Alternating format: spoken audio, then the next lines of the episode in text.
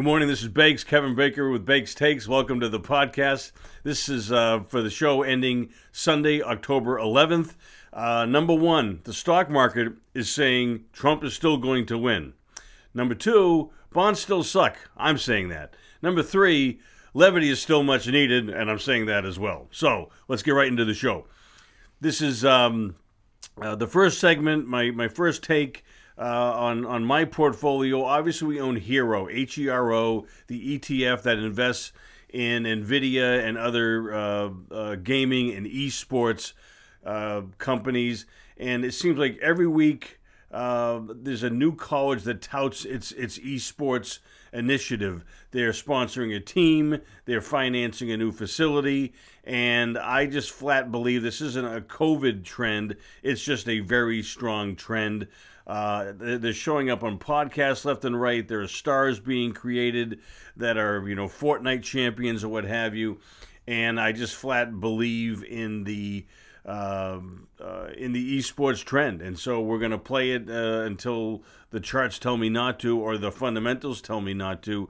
But uh, it just seems to be massive, and I want to, as always, I want to hear your thoughts, especially for my my uh, younger uh, viewers and, and listeners, please tell me what you're seeing out there, and are there other ways that we should participate? And uh, the more back and forth we have, the more fun this is for all of us, especially me. Uh, next take fan mail. Um, uh, Charlie from New York called in and uh, uh, asked about a Biden victory lifting stock prices, especially given all the Fed stimulus. D- does Biden's proposed spending on infrastructure, healthcare, the, the lessening of trade friction, especially with China, and is a Biden victory more constructive for stock market long term? And I, you know, I, I check my biases at the door as best I can, and I really gave this a lot of thought. And I went back to a chart, Mike. We brought this up before, and uh, I'm doing it again. This is uh, the the uh, the stock market returns for the various presidents. I only highlighted four in this case to make some points because it gets really noisy if I put them all up there. But bottom line is if the stock market is is down during a president's term, he gets kicked out. In this case, it's Herbert Hoover. It's the most dramatic example. Jimmy Carter is another one. But bottom line is that Hoover in uh, uh, the end of the Roaring, roaring 20s, uh, 1928 to 1932. The crash happened obviously in, in 29. The low for the stock market was $42 on the Dow in 1932. And Hoover, everybody hated him for obvious reasons. It wasn't his fault but it doesn't matter. He's sitting in the office, and everybody is feeling tremendous amounts of pain and anger, and they take it out on the president. So then we go to the longest line in this chart, FDR. Came in in 1932 with the Dow at 42. The market then rebounded fivefold in the span of five years, and so he was elected in 32, 36, 40, 44, which is why the line is longer than than uh, all the other presidents that are here. Uh, obviously, he's the reason for term limits. Uh, in um, uh, three months after the election in 1944, he passed away.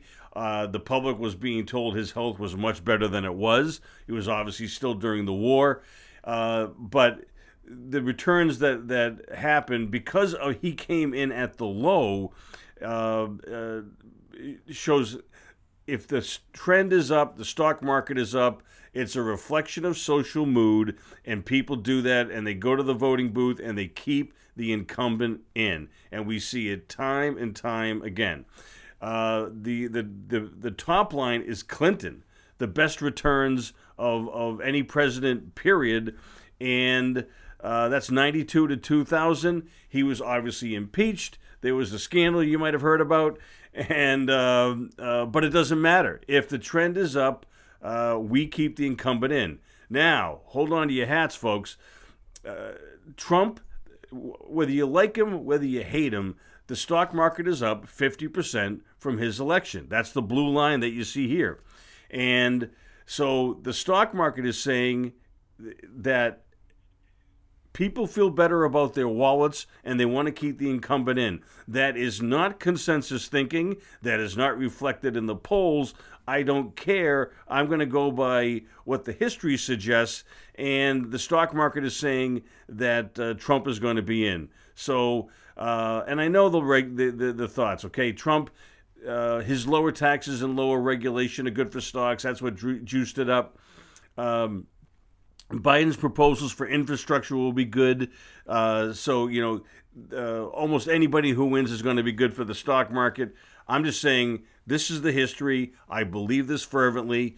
And predicting what's going to get through the next Congress is way beyond my pay grade. We don't know if there's going to be a blue wave, if there's going to be, um, uh, you know, some sort of a, of, of a gridlock. Uh, I'm not dazzled by any politician I have seen over the last four, eight, 12, 16, 20 years. Uh, uh, Winston Churchill and Abe Lincoln, I'm dazzled. Everybody else is running for second or third or eighth.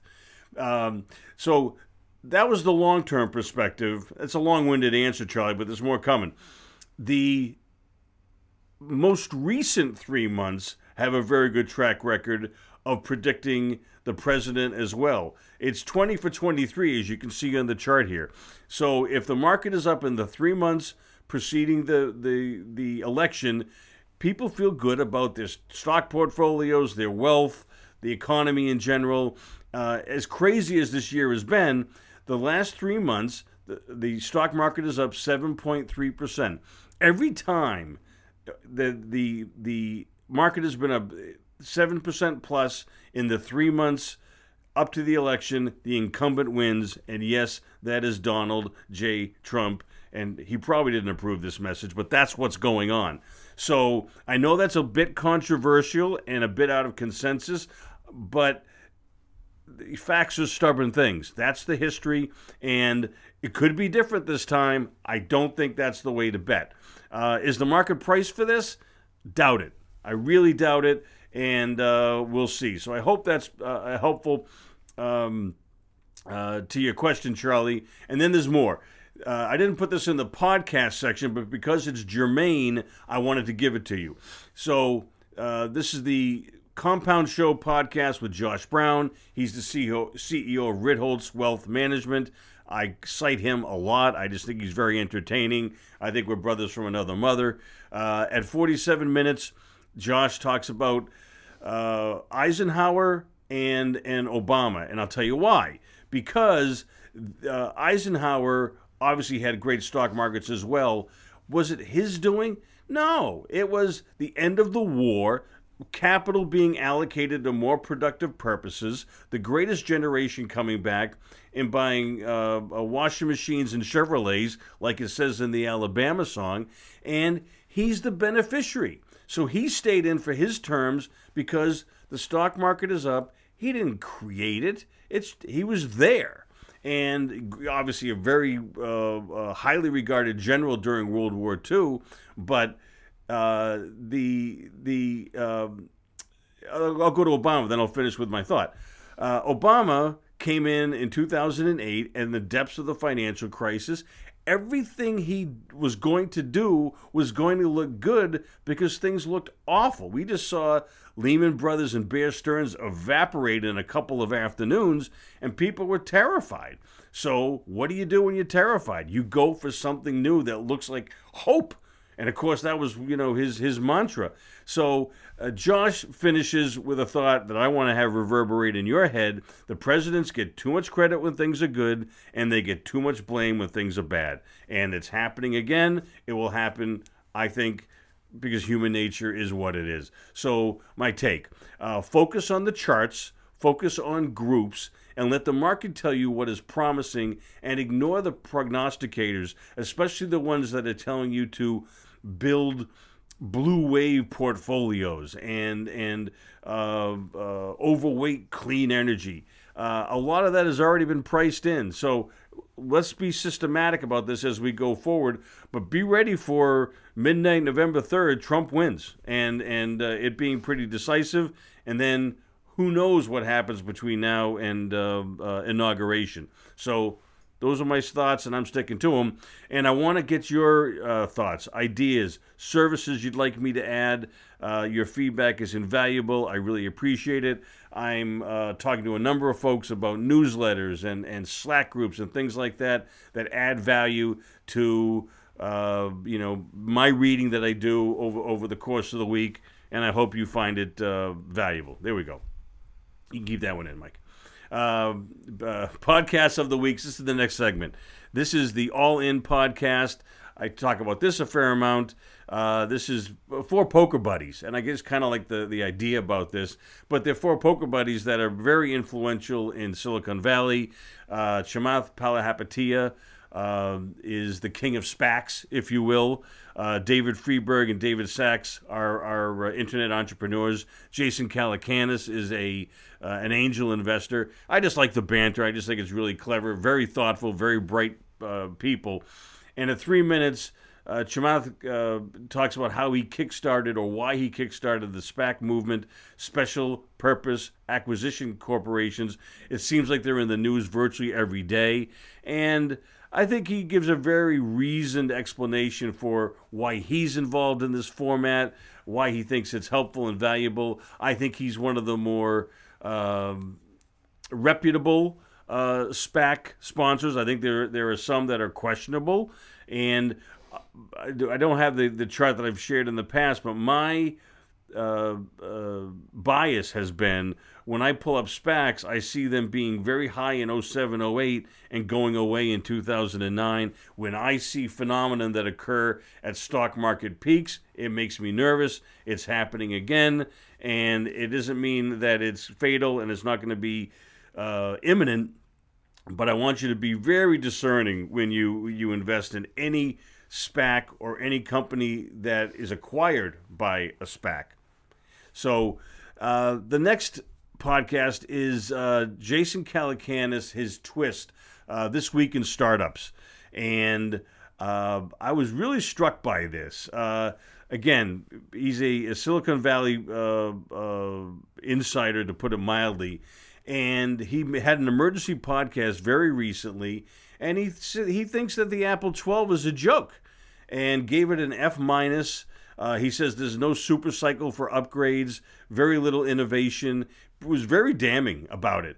And uh, the first time that in, that he is not buying uh, a new iPhone out of the gate. Now it's one man's opinion, but it's an influential Silicon Valley angel investor saying that the iPhone uh, is going to be disappointing. Why do I bring that up? Uh, I normally don't talk about individual stocks. I add certainly very little to the 47 analysts. I'm making that number up that uh, cover Apple in depth, but but some thoughts. Uh, revenue growth is anemic. Uh, that's just a fact. Nine percent earnings growth is the is the you know first call estimates for this year, up 19 percent next. The numbers have been coming down. The PE is 37, which is lofty by any measure. Uh, the volume is picking up on the down weeks, as I show in, in, in this case. This is the weekly chart, not the daily. Goes back a long time. It's not a horrendous chart. I don't think it's going to fall apart tomorrow. But uh, so here are my takes. Uh, with SPACs, proceed with caution, a lot of caution. If Apple rolls over, the market's going to have a tough time. It is the number one stock in the S&P. The it's 7.3% of the index. Everybody owns it and it's a 2.1 trillion dollar market cap. So if the drum roll starts to to to uh, get into sync with Calacanis, that the iPhone cycle and, and the 5G hype is overhyped, then you're going to see numbers come down and Apple potentially, uh, you know, come down substantially from a 37 price earnings multiple. So just be careful out there if you own Apple. And we'll I'll deploy my sell discipline if, if those those triggers happen with the moving averages that I've talked about in the past. But Apple's in every damn portfolio that's out there, so you know I think watching Apple is going to be very interesting, and um, I, I'm curious to see what you think of the um, uh, the iPhone 12 if you have it in your hands. Tell me what you think, and maybe maybe Calacanis is dead wrong, and I'd love to hear that too. Uh, the next podcast is from The Economist Radio. And I like The Economist. I talk about them a fair amount. They're London based, but they're certainly global. They have very good reporters all over the globe. And uh, there's a, a, a, about a 10 minute segment on their most recent podcast talking about China and Taiwan tensions escalating.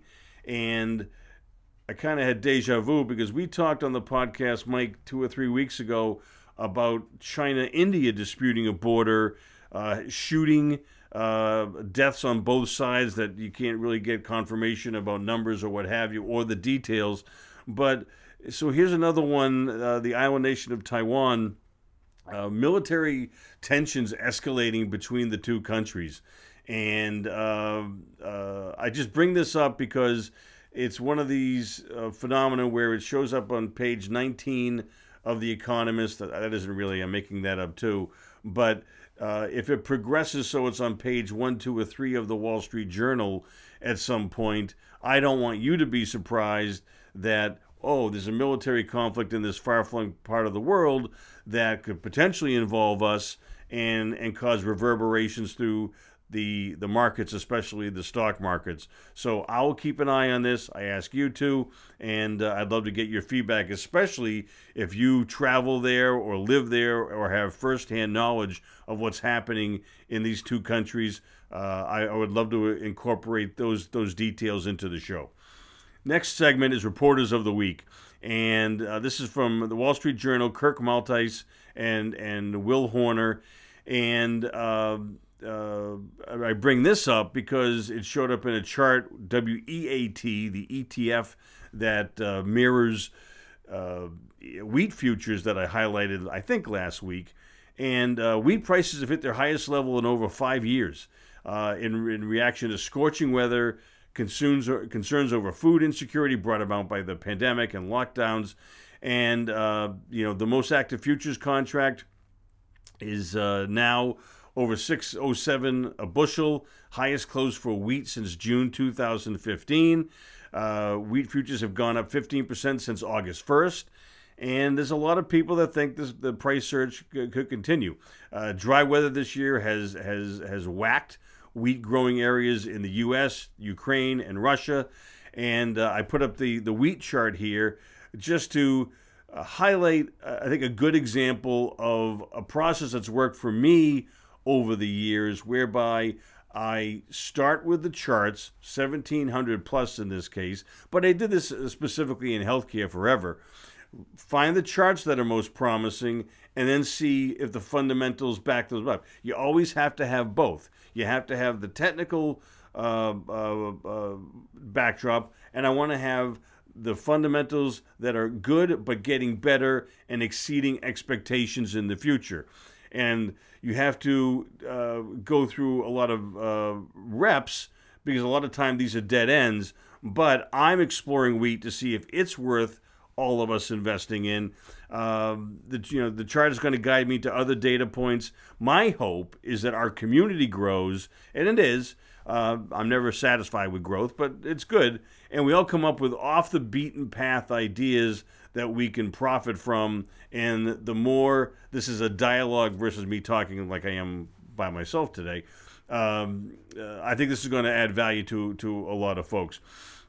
My next uh, segment is uh, charts and tweets of the week, and this is from Howard Marks' uh, memo that just came out. He is the, uh, uh, I believe, the chairman of, of Oaktree. He he has made a fortune buying distressed debt. I think he's got a his. I recommend his his memos. You can just sign up for yourself anytime you want. Um, and he he shows here, and I hope you go to the YouTube channel to see this if you're listening uh, on, the podcast. But he, he shows the hierarchy of risk. Obviously, treasuries are virtually riskless. The credit of the United States is is is is impeccable. And then if you go higher up the spectrum, high grade bonds are riskier, you have to get paid more. Quality stocks, riskier, you have to get paid more. Uh, aggressive stocks, high yield bonds, private equity, you get the idea. And then he shows the risk free rate coming down as it has from let's say the fives to the zeros, where uh, T bills pay you you know virtually nothing, uh, 15 basis points on on the on the three month right now, and he highlights that the the the whole spectrum of, of, of asset classes, the return expectations have to come down. And I think that it, it's, uh, I think we all knew it. Uh, I, uh, but I haven't seen it put this way graphically, and I like it. So, um, uh, expect lower returns all along the line, and um, I think you have to be braced for that. And I thought it was a great illustration, and I encourage you to go to the show notes to take a look at it. Uh, Callie Cox put out a tweet. Uh, bonds are on the move. 30 year yield hit 1.6% for the first time in four months. It isn't a dramatic breakout yet, but it, it's, uh, it's something that I've been talking about for a while. Uh, I understand my confirmation bias, but a chart is a chart. And like I said, bonds suck. Uh, yield, sorry, mom. Uh, yields are up, bonds are down and that's in the safe part of the portfolio, which is why I highlighted. Uh, uh, the 40 of the 60 40 portfolio is supposed to be the ballast. And if the 40 starts going down, uh, yields go up, bond prices go down, and that 40 uh, uh, starts taking on losses. Uh, I just want, you, at minimum, bring the maturities in and, and shorten up because I just have a hard time seeing how bonds make you a lot of money over the next two, three years. And this is why. Uh, uh, this is a Credit Suisse uh, piece that came out, and it just uh, graphically shows the 10 year Treasury yield. And, uh, you know, I don't think people realize that we used to have, you know, 12, 13, 14% interest rates. Uh, they averaged 10.6% over the course of the 80s and uh, now we're here at uh, at 75 basis points, give or take, on the 10 year. So uh, at some point, we're going to retrace at least a piece of this. You know, likely a third to a half, to, with a nod to Fibonacci, and. Um, uh, I just think you have to be, uh, if you're in bonds, I think you have to be very cautious and, and be willing to move as, as yields pick up. Tom McClellan, uh, cited a CNBC interview with Harvard economist Jason Furman, said that taxes can go up uh, uh, without hurting the economy. Uh, I don't know if he's a Biden uh, uh, consultant or not. Kind of sounds like he might be. noted that taxes were above 20%. This is 20% of GDP in the late 90s, and the economy was just fine. Well, they, it was fine, but then the 2000s were, uh, you know, god awful for stocks. So uh, when you get uh, taxes up to a certain point, uh, stocks don't like it. And uh, uh, Tom asserts that high taxes killed the tech boom. There were other things going on as well, Y2K, uh, you know, bringing forward all that demand. But even still, it's hard to argue with this with this chart that, that higher taxes are, are, are bad for stocks. And um, you know, stay tuned. Market concentration again, we all know this, but it's just it's it's, it's incredible to see this. The, and I'm struck by the the one to the far right. The price return of the top five stocks is 68.7 percent. The bottom 495, 3.3. That's how dramatic this has been uh, over the course of the year. It's unprecedented. I know that term gets bantied about, but I don't have another word.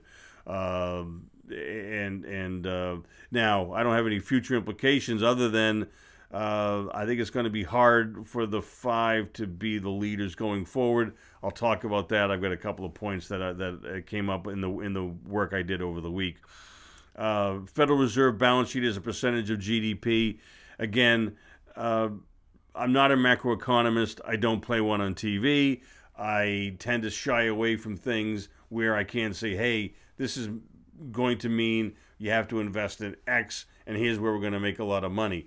I just, I just, when you see extremes of this nature, where we uh, were at extremes in 07, 08, and now we're blowing through them with deficit spending and Fed purchases that, uh, you know, obviously kept the wheels on the economy for this year, but you know these have to get paid at some point. They represent a future burden, and I just think we have to be cognizant of them that we're really at elevated levels. And I'm thinking back to 2018, the Fed tried to you know bring the balance sheet down, and the market hated it.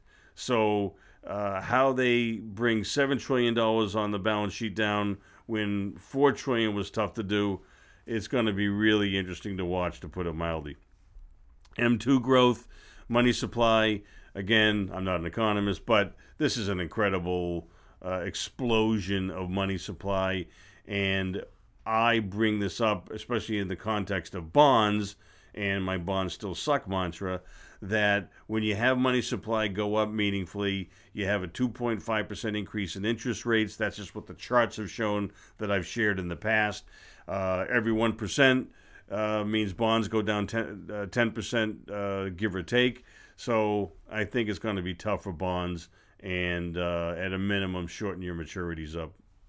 Um, this is, uh, oh, and it kind of dovetails, Charlie, with your question before, uh, you know, Biden versus versus Trump. Well, Biden has, has already said that he's going to uh, reverse at least a, a portion of the tax cuts, corporate tax cuts that uh, that that Trump uh, implemented, and uh, it added uh, eighteen dollars to earnings back in 2018, 12 percent of the total. So if you take 10, 12 percent away from future earnings in 21 and 22. I doubt that's priced in, and I don't think the stock market is going to like it. So that's just the facts of, of the numbers. And uh, again, it could be different this time, but I really don't think so. Uh, the PredictIt uh, markets. Uh, this is kind of interesting, and it goes counter to what I said before that the stock market determines the uh, the the presidential election. This is a, a, a site PredictIt where you can bet, in essence, on on probabilities of uh, Biden or Trump winning. And when after the debate and after President Trump's COVID diagnosis the the uh, uh, predictor market fell fell apart for uh, for Trump, went down to forty percent. Uh, Biden's chances now are sixty three percent of winning, and um, I think it's noteworthy. I also think this is what feeds into the consensus that's out there now, where the polls show Biden with leads. Now you can point to PredictIt lead uh, uh, uh, widening, and I don't. I'm just thinking of if, if you go out and talk to a Trump supporter, did the, the debate and and the uh, uh, COVID diagnosis change his or her mind? Tend to doubt it. Uh, it's going to be fascinating to see what happens over the next 20 days with with uh, the predictor markets and certainly the election. So uh, stay tuned. But I just want to have you knowing why the Biden winning consensus is, is, is out there. Just another reason. Uh, that was from the Bear Traps report, by the way, which I think is fantastic. Uh, uh, Sven Henrich, the, the, from the Northman Trader. I just thought this was sort of you know uh, sarcastic, and I approve it. V-shaped recovery is so strong that, and this is just you know again facts are stubborn things. The V-shaped recovery is so strong that the airlines need to be bailed out again Consumers need $1,200 stimulus checks again, and rates have to remain at zero for years. Other than that, the economy is fantastic. You know, think about that that that phrase. It's kind of crazy. It is kind of crazy. So uh, again, I don't have a way to make money from that, but I thought it was funny and I wanted to share it. Uh, Jeff DeGraff is a great technician. Uh, followed him for years, talked to him fairly often in times gone past. He is the chairman and CEO of uh, Renaissance Macro and I thought this was uh, uh, terrific. He put the timeline of the uh, interactions slash attacks of the the Department of Justice on Microsoft over the course of the years. And yes, the the the uh, tech bust in 2000 contributed to this, but it also shows that the government has a has a great way of of distracting companies, hampering companies, uh, and it, it, made Microsoft, with other things, it made Microsoft dead money for over 10 years. So I bring that up because uh, Congress has has shown uh, their uh, distaste, for lack of a better word, with the uh, the Facebooks and uh, uh, Googles of the world, calling them monopolies, and let's start putting timelines together as to how the DOJ influences their businesses going forward. And I just think it's uh, it's it's noteworthy, and I want to pay attention. I want you to too.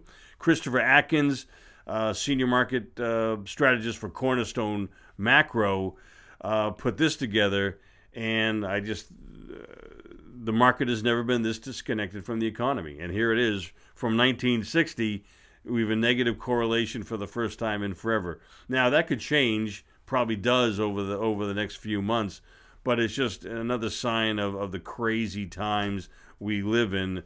And uh, I think that uh, you know caution is certainly warranted. Sell tickets ought to be nearby, and um, you know I, I think having a little more cash and a little more gold as I've said before, makes some sense. Um, and this goes into my my uh, esports and gaming uh, theme. Twitch is doing extremely well. There's a pun in there, uh, but the total hours watched of, of live streaming of of uh, esports and gaming being viewed on on Twitch is is going through the roof, and uh, I just think it's a, a, crazy uh, trend that uh, I think is going to go on for a while. And uh, the Hustle did a nice job of pointing this out, and I recommend the Hustle too.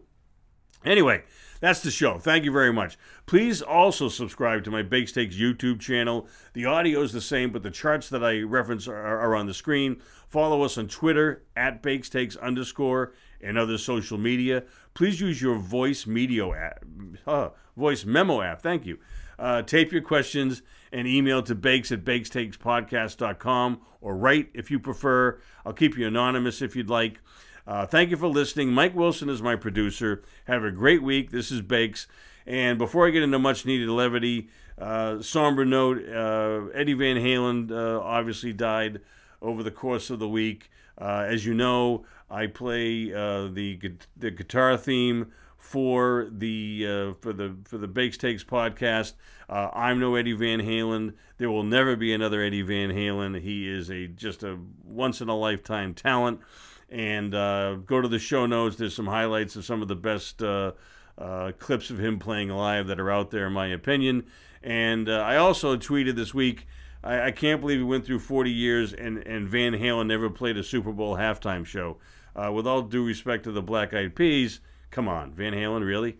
Um, much needed levity. Uh, going through puberty, I think. Uh, much needed levity. Uh, uh the the Jeselnik Rosenthal Vanity Project. I've mentioned this in the past. Um, uh, great podcast. I like the the banter between he and Greg Rosenthal, his best friend, uh, college friends. Erica Tamposi is on the show. Greg and, and Erica work for NFL uh, networks and uh, or the NFL itself, I guess. And I listen to it as soon as it shows up on my on my feed. I think it's fantastic. And he, Anthony Jeselnik, is obviously a stand-up comedian. I think he's hysterical, uh, dark but hysterical, and uh, uh, ref- recommended the um, Comedy Store po- uh, documentary on on Showtime and I've only seen the first one, but it's fantastic. I recommend it highly. It's fascinating. It's funny. Richard Pryor, Jim Carrey, Jerry Seinfeld, Robin Williams. It is uh, an hour that you will really enjoy. So uh, that's what I have. See you soon. Take care now. Bye bye.